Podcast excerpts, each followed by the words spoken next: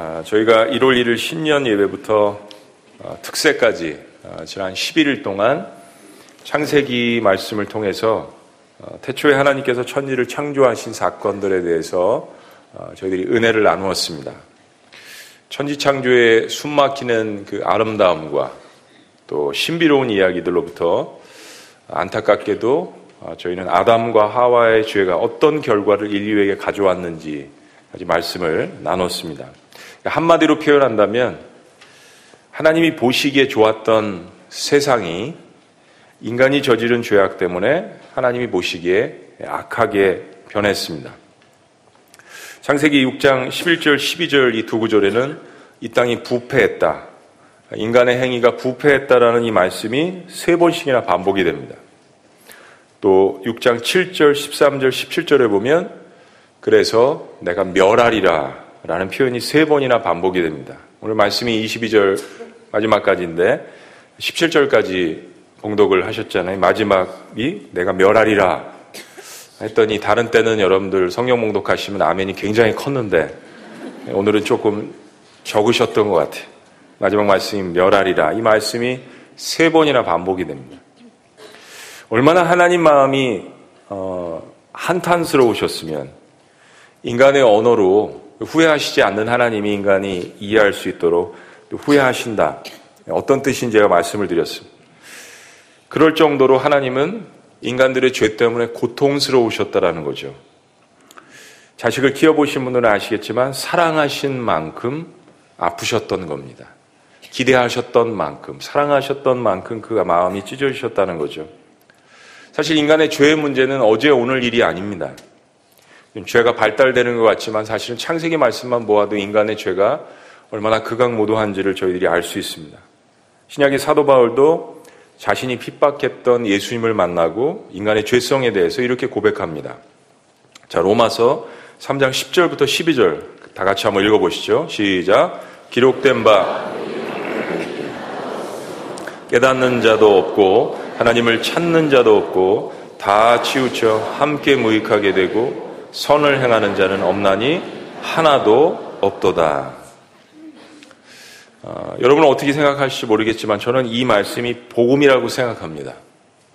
어, 왜냐하면 인간은 서로의 높고 낮음을 하나님 앞에서 비교할 필요 없이 뭐 많이 갖고 적게 가짐을 잘나고 못났음을 비교할 필요 없이 모두가 하나님 앞에서는 같은 죄인이라는 이 말씀이야말로 우리의 교만함과 또 우리의 열등감을 한꺼번에 해결해 주시는 명확한 말씀이라고 생각되기 때문입니다. 저희들이 늘 기억해야 되는 사실은 우리는 어, 우리의 어떤 업적이나 우리의 행위의 근거에서 우리의 죄가 용서함을 받고 구원받은 것이 아니라는 점입니다. 우리가 신앙생활의 연수가 쌓여져 가면서 늘 가장 먼저 그리고 가장 많이 가장 깊게 붙들어야 하는 것이 무엇이냐면 구원은 결국 내가 아니라 하나님의 은혜라는 사실입니다. 그런데 이 은혜는 한야한 하나님의 언약에 근거해서 우리에게 온다라는 점을 또한 잊어서는 안 됩니다. 자, 성경을 관통하는 또 하나의 주제가 있는데 그것을 언약 신학이라고 이야기합니다. 한번 따라해 보시죠. 언약 신학.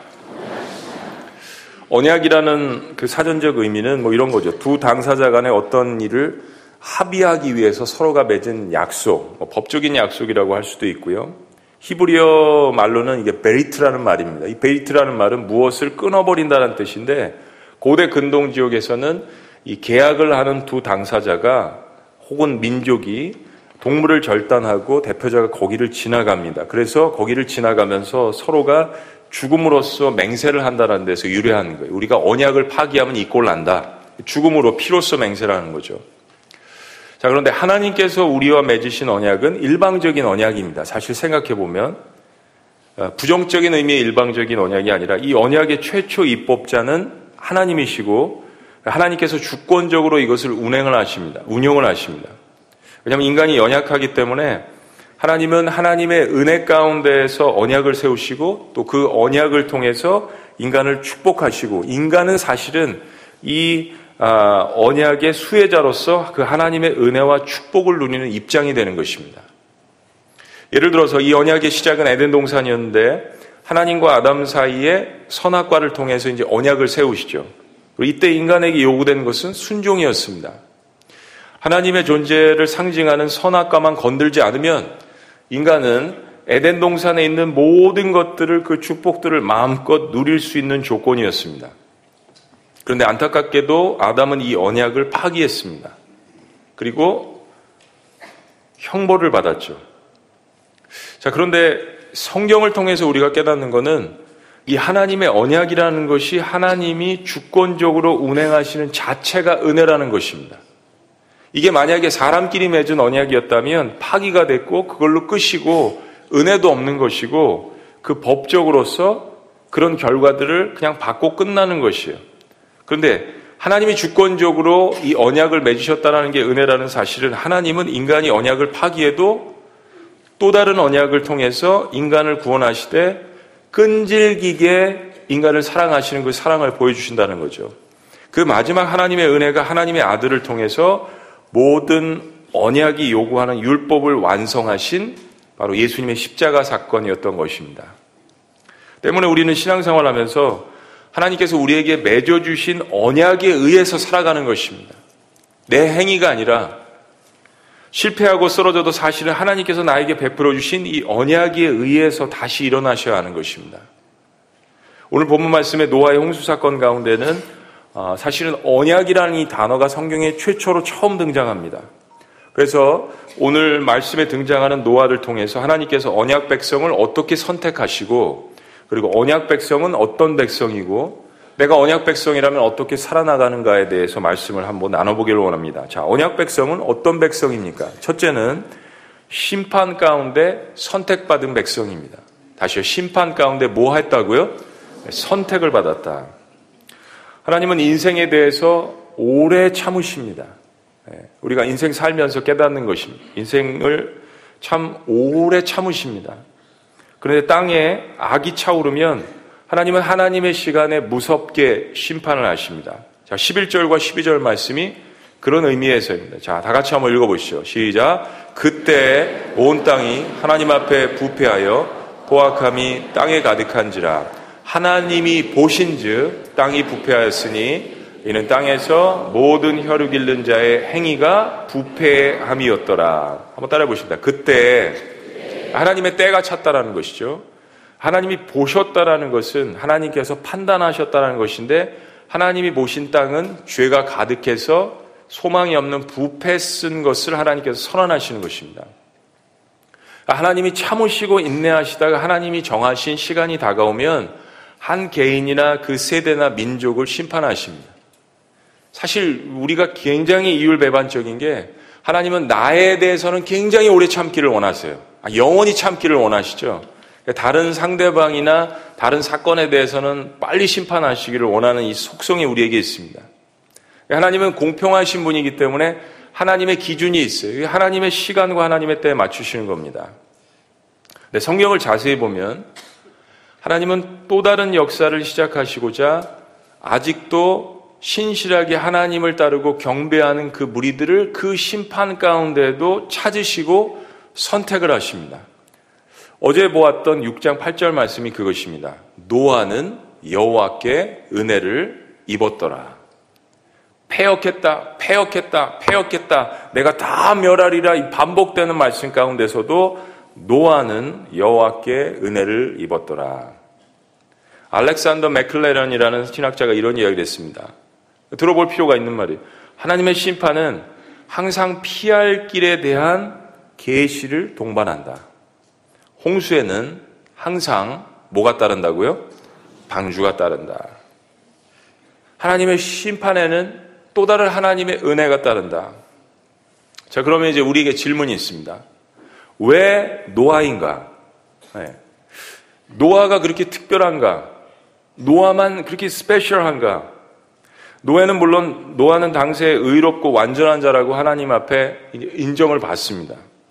그런데 그것 때문에 노아의 의 때문에 하나님께서 노아를 선택하셨는가? 왜냐하면 아까 로마서 말씀 본 것처럼 하나님의 기준으로 볼때 인간은 선한 사람이 없습니다.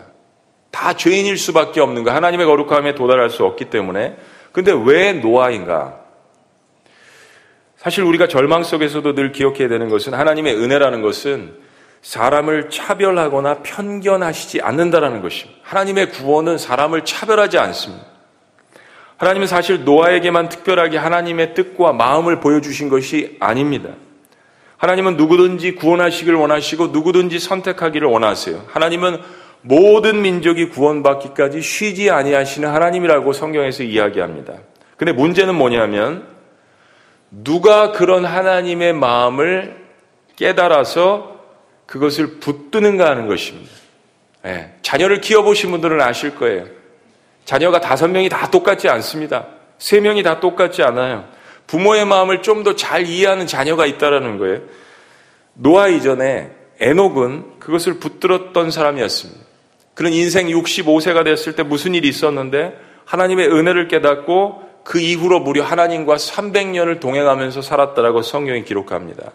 그리고 그는 성경에서 최장수를 산 무드셀라를 낳고 무드셀라는 선한 사람 라멕입니다. 악한 사람 라멕이 아니라 동명인 라멕을 낳고 그리고 라멕은 노아를 낳았는데 이 사람들은 그 땅의 폐역한 죄 가운데서도 하나님의 마음을 이해하는 사람들이었습니다. 하나님의 선택이라는 것을 우리는 아무것도 안 하고 그냥 막 사는 죄인인데 하나님이 택하신다라는 그런 기계적으로 이해하시면 안 됩니다. 우리 창세기 말씀을 쭉 보았지만 셋, 에노스, 에녹, 모드셀라, 라멕, 노아 이런 사람들은 하나님의 은혜를 붙들었던 사람들입니다. 그것이 믿음이라는 것이죠.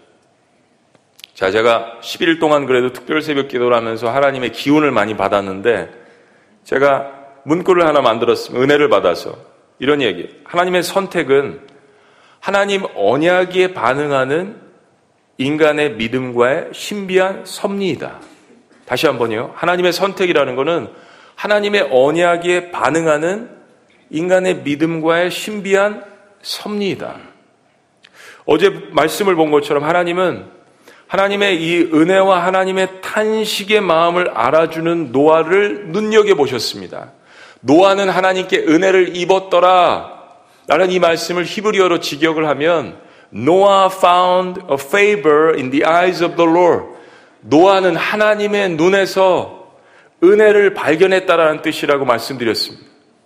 하나님의 은혜를 받는 사람들은 잘 보시면 그 은혜를 은혜되게 받죠. 은혜를 은혜되게 받는다라는 것은 그 하나님의 심령 속에 나를 불쌍히 여기시고 치근히 여기시고 나를 사랑하시는 그 하나님의 심령을 발견한 사람들이 은혜를 받습니다.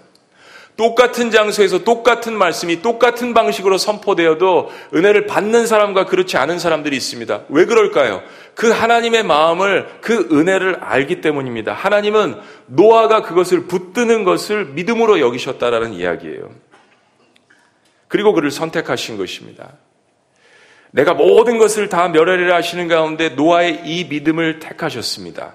그리고 14절에 너는 고페로 나무로 너를 위해서 방주를 만들되라고 이야기하십니다. 한번 따라해 보시죠. 너는 너를 위하여. 그렇습니다. 사실 방주는 노아를 위해서 하나님께서 처음에 제작하게 하셨습니다. 그리고 노아를 하나님의 구원의 도구로 선택하십니다. 언약 백성은 모든 심판 가운데서도 하나님의 선택을 받는 백성입니다.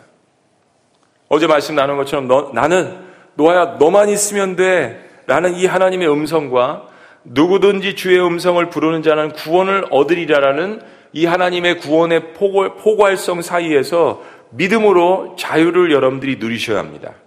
자, 두 번째. 언약 백성은 어떤 백성입니까? 조금 더 발전해 봅니다. 절망 가운데 약속을 받은 백성입니다. 절망 가운데서도 약속을 받는 사람.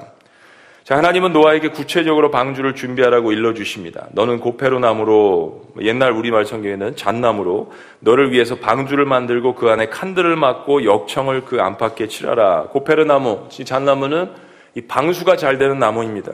역청은 시멘트의 역할을 해서 안에서 밖에서 물이 못 들어오게 하는 역할을 하죠. 15절. 내가 만들 방주는 이러하니 그 길이는 300규빗, 너비는 50규빗, 높이는 30규빗이라 거기에 창을 내되 위에서부터 한 규빗에 내고 그 문은 옆으로 내고 상중하 3층으로 할지니라. 뭐 규빗이 알게 뭐예요? 여러분들 이 단, 단어는 옛날 거라서 잘 모르시잖아요. 다음 주에 노아에 대해서 방주에 대해서 조금 더 말씀을 드리겠지만은 노아의 방주는 약 무게가 한 2만 톤 정도 나갔다고 합니다. 재료는 말씀드린 것처럼 고페르나무 혹은 잣나무 그 안에 칸막이를 하고 안팎을 역정으로 바르고 역청으로 바르고 여러분이 보시는 이 사진은 실물 크기입니다. 성경을 그대로 재현해서 미국의 테네시주에 한 도시를 택해서 만든 거. 이 방주의 규모를 한번 보세요. 밑에 사람들과 자동차가 있습니다. 길이가 135m, 너비가 22.5m, 높이가 45cm, 지붕 위에서 45cm 아래로 사방에 창을 냈습니다.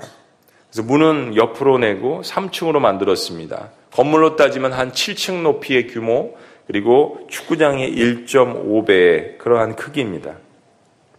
하나님은 노아에게 대홍수 속에서도 견딜 수 있는 이런 방주를 건설하라고 하십니다. 그리고 하나님은 노아와 언약을 세우십니다. 바로 이 방주를 노아와 그의 가족 그리고 새로운 세상을 창조하기 위해서 하나님이 창조하신 최소한의 동물을 보호할 하나님의 계획이십니다. 자, 17절과 18절 다 같이 읽으십니다. 내가 시작. 내가 홍수를 땅에 일으켜 무릇 생명의 기운이 있는 모든 육체를 청하에서 멸절하리니 땅에 있는 것들이 다 죽으리라. 그러나 너와는 내가 내 언약을 세우리니 너는 내 아들들과 내 아내와 내 며느리들과 함께 그 방주로 들어가고 여러분 세상이 다 멸망한다라는 이 소식은 인간에게 가장 무서운 것입니다. 사실 20, 30년 전부터 소설이나 헐리우드 영화를 보면 인간들은 자신들의 죄의 결과가 어떨 것이라는 것을 다 감지하고 있습니다. 네. 세상의 종말에 대한 영화나 작품들이 끊임없이 등장합니다. 그리고 그 영화나 소설의 단어들 쓰여지는 것을 보면 어김없이 성경의 용어들이 동, 등장합니다. 무슨 뭐 아마겟돈 전쟁, 뭐 성경을 믿지도 않는 사람들이 성경에 있는 것은 또 누구보다도 잘 믿고 영화나 소설로 만들어요. 다 감지하고 있는 것입니다. 인류의 종말이 어떻다라는 것, 우리의 죄의 결과가 어떻다라는 것을 누가 얘기하지 않아도 인간 스스로가 잘 알고 있습니다. 언약 백성이라는 것은 세상의 심판의 소리가 들리고 모든 것이 절망뿐이라도 하나님의 언약이 작용하는 백성들입니다. 자, 보세요. 18절 말씀. 그러나, 한번 따라해 보십니다. 그러나, 세상이 어떠해도라는 것을 이야기하는 것입니다. 그러나 너와는 내가 내 언약을 세우리니. 보세요. 일방적인 하나님의 은혜의 언약이잖아요. 내 언약을 세우리니 너는 내 아들들과 내 아내와 내 며느리들과 함께 그 방주로 들어가고. 여러분 삶에 어떠한 세상의 종말의 소리와 주변의 환경이 절망 가운데 있, 있다고 하더라도 하나님께서 여러분과 세우신 구원의 언약에 대한 소망을 갖고 다시 일어나시기를 주의 이름으로 축원합니다. 그리스도인들에게는 반드시 그러나에 대한 소망이 있어야 합니다. 자, 세 번째, 마지막 언약 백성은 어떤 백성입니까? 불순종이 편만한 가운데에도 말씀을 준행하는 백성입니다. 불순종이 편만한 가운데도 하나님 말씀에 순종하는 백성. 자, 하나님께서 나를 택하신 것이 하나님의 은혜이고 내가 하나님의 약속을 받았다고 해서 내가 아무 할 일도 없는 것이 아닙니다. 하나님의 은혜를 그렇게 싸구려로 예? 시장 바닥에 돌아다니는 섬지피처럼 예수님의 보혈을 생각해서는 안 됩니다. 그런 게 은혜가 아닙니다. 하나님은 거대한 방주를 지으라고 말씀하시고서 거기에 새로운 세상을 창조할 최소한의 동물을 채워 놓으라고 하십니다. 그리고 그 방주 안에서 먹을 식량도 비축하라고 하십니다. 하나님께서 무엇인가 노아에게 은혜를 주시지만 노아가 할 일을 하나님께서 이야기하시는 것이죠. 자, 19절. 혈육 있는 모든 생물을 너는 각기 암수 한 상씩 방주로 이끌어들여 너와 함께 생명을 보존하게 하되 따라해 보십니다. 보존하게 하되 새가 그 종류대로 가축이 그 종류대로 땅에 기는 모든 것이 그 종류대로 각기 둘씩 네 개로 나오리니 그 생명을 보존하게 하라. 따라하십니다. 보존하게 하라. 너는 먹을 모든 양식을 네 개로 가져다가 저축하라. 따라하십니다. 저축하라. 이것이 너와 그들의 먹을 것이 되리라. 자, 좋은 거죠. 하나님께서 세상의 멸망을 준비하게 하기 위해서 노아에게 이 말씀을 해주시고 일거리를 주십니다. 여러분, 하나님의 백성들에게 우리들에게 가장 힘든 문제는 하나님의 명령과 삶의 현실 사이에서의 믿음입니다. 노아의 시대 거의 대부분의 인간들이 노아의 가족들을 제외하고는 다 하나님을 등지고 살았습니다. 다수결이나 대세로 따지면 노아의 가족은 늘 시대에 뒤떨어지고 시대를 역행하며 사는 사람들이었습니다. 제가 보니까요, 지난번에 한번 말씀드렸지만, 한국 사람들은 굉장히 extreme한 거, 극단적인 게 있습니다. 그러면서도 한국 사람들은요, 시대에 뒤떨어지는 것을 가장 두려워하는 민족이에요. 뭐 하나 누가 샀다 하면 다 삽니다. 뭐 하나 누가 그 코트 샀다고 하면 다 사야 돼요. 그러니까 가장 극단적인 면이 있으면서 가장 통일성을 추구하는 민족입니다. 굉장히 신비한 민족이에요. 시대에 뒤떨어지는 것을 가장 두려워합니다. 좋은 말로 이야기하면 역동성이 있는 거죠. 그런데요, 이 노아의 가족은 시대에 뒤떨어지고 시대를 역행하는 것처럼 사는 사람들이었습니다. 우리의 믿음의 테스트 가운데 가장 어려운 하나는 하나님이 말씀하신 약속이 지연되는 거예요. 가로치고 내가 생각할 때. 한번 따라 보시다 내가 생각할 때. 잘 생각해 보면 언약을 체결해 주시고 은혜도 주시고 이끌어 가시는 분은 하나님인데 왜 내가 그 약속의 때를 정하려고 합니까? 그렇죠. 나에게서 나온 은혜와 약속이 아니잖아요. 언약을 체결하신 분이 하나님이시기 때문에 약속의 시간은 내가 정하는 것이 아닙니다. 하나님의 때 하나님께서 하나님의 방법으로 하나님의 장소에서 하나님께서 이루실 거예요. 노아가 하나님 말씀하신 대홍수의 시간이 언제 임할지 알았을까요? 이게 우리에게 어려운 점이죠. 비록 하나님께서 날마다 나타나셔서 노아야 이건 이렇게 만들어야 돼. 이제 곧 비가 올 거야. 위로해 주시고 약속의 말씀을 다시 주신다고 가정을 해보세요. 아니 그러셨을 거예요. 아브라함을 이끄신 하나님을 보면 요셉을 이끄신 하나님을 보면 그렇게 하세요. 그런데 언약을 주신 날부터 진짜 심판의 날이 이르기까지 창세기 6장 3절에 이제 120년의 시간이 나오는데 우리가 말씀을 보았잖아요. 근데 이 시간을 어떻게 해석하느냐에 따라서 학자들의 의견이 다릅니다. 최소한의 시간은 한 70년 정도. 그리고 길게 보면 120년. 70년이나 120년이나 우리 같은 사람이 견디기에는 1년도 힘든 거예요. 아니, 한 달도 힘들어요. 하나님 인내를 주세요. 지금 당장 주옵소서. 라고 하는 게 우리잖아요. 노아에게 가장 힘든 일은 방주를 만드는 일보다 약속의 때를 인내하고 기다리는 일이었을 거예요. 오늘 기다리고 또 기다리고 또 기다리고 하나님의 선하신 약속, 하나님의 함께 하심을 알면서도 우리는 때로 환경 때문에 넘어집니다. 그러니까 믿음은 쉬우면서도 어렵고 어려우면서도 누군가에겐 쉬운 거예요. 근데 성경은 노아에 대해서 이렇게 기록합니다. 22절 말씀. 내가 노아라고 생각하고 다 같이 시작. 노아가 그와 같이 하여 하나님이 자기에게 명하신 대로 다 준행하였더라. 토가 없습니다. 다 준행하였더라. 언약 백성의 위대함은 모든 불순종하는 세상의 폐역한 분위기 속에서도 홀로 하나님의 언약에 따라 순종하는 것입니다. 다른 말로 이야기하면 믿음의 위대함은 약속에 대한 행함입니다. 하나님 언제 주실 거예요? 하나님 왜 안 나타나시는 거예요? 하나님 때가 무르익지 않았나요? 저한테 왜 이러시는 거예요? 라고 하나님 앞에 항변을 할 때가 있지만 믿음으로 행하고 계시나요? 하나님이 언약을 주신 계약서대로 내가 해보려는 몸부림이 있나요? 히브리서 11장 7절은 노아의 이 행함의 비결에 대해서 이렇게 이야기합니다. 믿음으로 노아는 아직 보이지 않는 일에 경고하심을 받아 경외함으로 방주를 준비하여 그 집을 구원하였으니 이로 말미암아 세상을 정죄하고 여러분이 시대에 역행하는 믿음을 가졌을 때 나중에는 그 결과로 말미암아 여러분의 믿음이 세상을 정죄하는 거예요.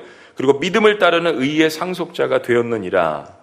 근데 어디에 비결이 있습니까? 이 말씀에 어디에 비결이 있어요? 우리가 잘 보는 말씀 by faith 믿음에 의해서 어떤 믿음입니까?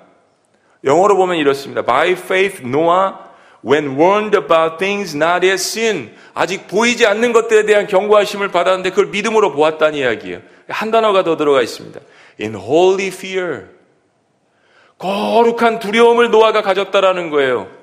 노아는 하나님이 말씀하신 그 언약을 붙들었는데 어떤 마음으로요? 거룩한 두려움으로. 하나님을 지극히 존중하는 마음으로. 다른 말로 그냥 쉽게 이야기하면 하나님을 지극히 사랑하는 마음으로 그 말씀을 받았다라는 거예요. 여러분 어떤 마음으로 주일날 공예배 가운데 하나님이 주시는 말씀을 받습니까? 어떤 마음으로 내가 성경을 붙들고 큐티하면서 그 말씀을 받습니까? 하나님을 사랑하는 마음으로 그 말씀을 받습니까? 자녀들이 다섯 있어도 열 있어도 다릅니다. 부모가 이야기하는 것이 어떤 심정으로 이야기하는 것을 사랑하는 마음으로 받는 자녀는 달라도 다릅니다. 하나님이 노아에게서 보셨던 것은 바로 그 하나님을 경외하는 마음이었습니다. 존중해주는 마음. 하나님이 이런 마음으로 탄식하셨구나. 하나님이 이런 마음으로 고통스러워 하셨구나. 왜 같은 장소에서 같은 말씀을 같은 방법으로 듣는데도 사람들의 반응은 다를까요? 사랑 때문입니다. 존중 때문입니다. 하나님 말씀을 존중하지 않으면 사람들에 대해서 존중이 없지 않습니까? 여러분, 거룩한 두려움, 하나님을 지극히 존중하는 마음으로, 다른 말로 이야기하면 지극히 사랑하는 마음으로, 우리가요, 선한 일을 순종하는 이유는 단 한 가지가 되어야 합니다. 하나님을 사랑하기 때문에 하는 거예요. 무엇보다도 하나님이 나를 먼저 사랑하신 것을 알기 때문에 그 사랑에 반응하는 것이 믿음입니다. 우리의 행위가 아니에요. 율법이 아닙니다. 우리의 율법을 그걸 다 이룬다고 해서 하나님의 거룩한 후에 요만큼 더 이룰 수 있습니까? 아니에요. 그걸 깨닫지 못하면 신앙생활을 전혀 못하는 것입니다. 사랑해 주셨으니까 사랑하기 때문에 반응하는 거예요. 그래서 하나님의 약속을 바라볼 때 어떠한 환경 가운데서도 그것을 지키는 것을 내 마음 가운데 우선순위에 두는 것입니다. 믿음은 순종이고 순종이 능력이 되는 것입니다. 사랑하는 여러분, 여러분들이 예수님 안에 계시다면 여러분은 하나님의 언약 백성인 것을 믿으시기를 주의 이름으로 축원합니다. 자, 그러나 하나님이 나를 선택하셨다는 믿음은 교만으로 나아가서는 안 됩니다. Chosen people, 내가 선택받은 백성이라고 이스라엘 백성들은 그 헛된 자부심과 교만에 걸려서 인생을 낭비하고 민족이 패망하지 않았습니까? 하나님이 노아를 선택하시고 언약을 맺어주신 이유가 무엇입니까? 바로 세상을 구원하시기 위함이었습니다. 하나님이 아담을 만드시고 축복하신 이유가 무엇입니까? 아담이 하나님이 만드신 이 세상을 청지기의 직분으로서 잘 다스려 주시기를 원하셨다는 것입니다. 오늘 청지기 주일입니다. 엄청난 사명과 엄청난 놀라운 축복을 우리에게 주셨습니다. 방주는요, 교회에 비유될 수 있습니다. 방주의 목적은 죄가 많은 세상에서 새로운 세상을 창조하시기 위한 하나님의 구원 계획이셨습니다. 하나님은 우리를 예수 그리스도의 은혜를 통해서 교회라는 구원의 방주로 불러주셨습니다. 세상에서 지치고 힘들고 인내하다가 또 소망이 떨어진 가운데 다시 한번 교회에 모여서 하나님의 말씀으로 힘을 내고 서로가 격려하고 위로해주고 기도해주고 구원의 방주로서 부르셨습니다. 그렇다면 우리는 언약 백성으로서 언제 대홍수가 임할지는 모르지만 하나님께서 맡겨주신 구원의 방주에 탄 청지기로서 다시 한번 우리의 사명을 순종하는 마음으로 잘 감당하시기를 주의 이름으로 축원합니다. 구원의 방주를 지으면서 시대가 악하다고 외쳐야 합니다. 노아가 본 하나님의 은혜와 사랑을 외쳐야 합니다. 하나님 말씀에 순종하려고 하는 그 몸부림, 완벽하진 않지만 그 말씀에 반응해서 사랑 때문에 그것을 지켜내려고 하는 그 몸부림이 있을 때 언약 백성됨을 스스로가 증명하는 것입니다. 오늘 여러분을 위로하고 싶은 말씀이 있습니다. 예레미야서 애가 3장 말씀입니다. 예레미야 애가는 예레미야가 썼는데 이스라엘 백성들이 하도 하나님 앞에 폐역하고 불순종하고 수백 년을 하나님께서 참으셨는데 마침내 하나님의 때가 임해서 대홍수 심판처럼 이스라엘 백성들이 심판을 받았습니다. 근데 그 심판 가운데서 소망이 없어지고 자신의 가족들과 형제들이 민족들이 회파되는 모습을 보다가 예레미야가 깨달았습니다. 그리고 이 시를 쓴 것, 사실은 애가 통곡하는 것입니다. 근데 이 예레미야에서 예레미야가 이 사실을 깨닫습니다. 그 심판 가운데서도 여호와의 인자와 극률이 무궁하심으로 우리가 진멸되지 아니함입니다. 이것들이 아침마다 새로우니 세상을 바라볼 땐 늘 절망이 있고 다시 세상 속에 나가 살면 소망이 없는 것 같고 세상은 폐역하고 나 혼자만 하나님 앞에 서 있는 것 같은 그러한 외로움이 있지만 그러나 아침마다 자고 일어나면 내 안에서 끊이지 않는 하나님의 소망과 은혜 이것이 아침마다 새로우니 주의 성실하심이 크시도소이다. 내 심령에 이르기를 여호와는 나의 기업이시니 이 세상에 눈에 보이는 썩어지는 것들이 나의 기업이 아니라 하나님이 나의 상급이시고 기업이시래요. 하나님이 나의 기업이시니 그러므로 내가 그를 바라리이다. 그러므로 내가 그를 바라리이다. 노아는 그 폐역한 세상 가운데 이 하나님의 마음을 바라보았습니다. 기도하시겠습니다.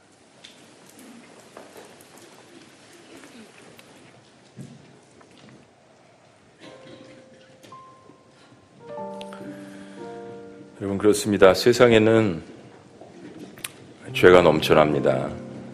예수님 다시 오실 때를 바라볼수록 이 세상의 악은 더 득세하는 것 같습니다.